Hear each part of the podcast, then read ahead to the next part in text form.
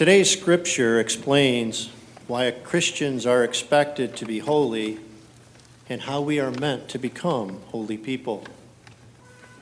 In the first reading taken from the book of Leviticus, we hear of our call to holiness. Quite simply, because God is holy, all those bound to the covenant are called to be holy. The law provides examples of how an attitude of otherness is to be lived. First, one is prohibited from harboring any anger toward another. Second, fraternal correction. Rather than harbor a grudge, one must reach out to the other who may have committed some wrongdoing. Third, vengeance is not tolerated, as it demonstrates the desire to hold a grudge, which is sinful. These three followed by the capstone of the Mosaic Law you shall love your neighbor as yourself. In our second reading, taken from St. Paul's letter to the Corinthians, he highlights three themes which focus on wisdom's transcendent power. First, the Christian community may be likened to the temple of God, the Holy Spirit dwelling within each one of us. Second, holiness is not found in human wisdom. The wisdom of the world is foolishness. Third, proper ordering of the community. We all belong to Christ. In this week's gospel, we continue our journey through the Sermon on the Mount in Matthew. Our focus the two basic Christian attitudes acting with selflessness and loving one's enemies. Jesus proclaims his radical reinterpretation of the law with case studies from the time to prove his point. He then closes with, So be perfect as your heavenly Father is perfect. How are we to reach this seemingly unattainable way? The word perfect here is based upon the Hebrew and Greek, meaning wholeness or maturity. God will still be God, and we will still be human. But a disciple is called to act wholeheartedly, maturely, focused on God's universal generous, and impartial love for all that He has created. Our life messages in Scripture this week. The first way of becoming holy as God is holy is to abstain from all forms of retaliation. Jesus discards even the milder form of retaliation passed on to Israel through Moses. The policy was one of limited proportional retaliation, tit for tat, an eye for an eye, a tooth for a tooth, rather than allowing unlimited vengeance.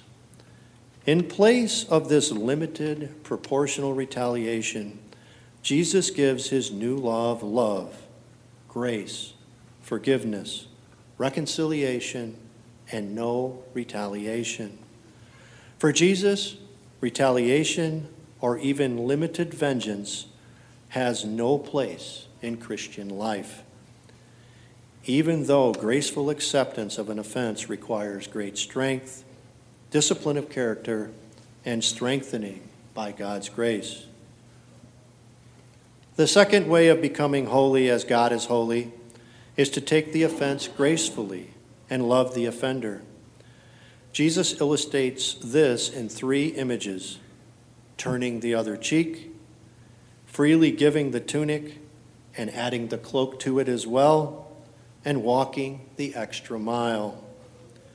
Jesus tells us that what makes Christians different is the grace with which they treat others, offering them their loving kindness and mercy as God does for us, even if they don't deserve this treatment.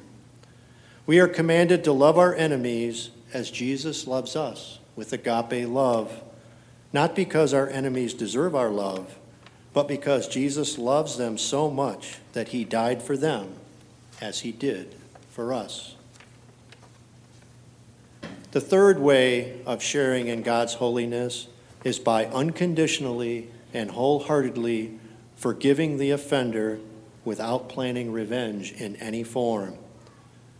This means not only loving one's neighbor, but also forgiving those enemies who hurt us and seem willfully to cause us suffering, hardship, and unhappiness.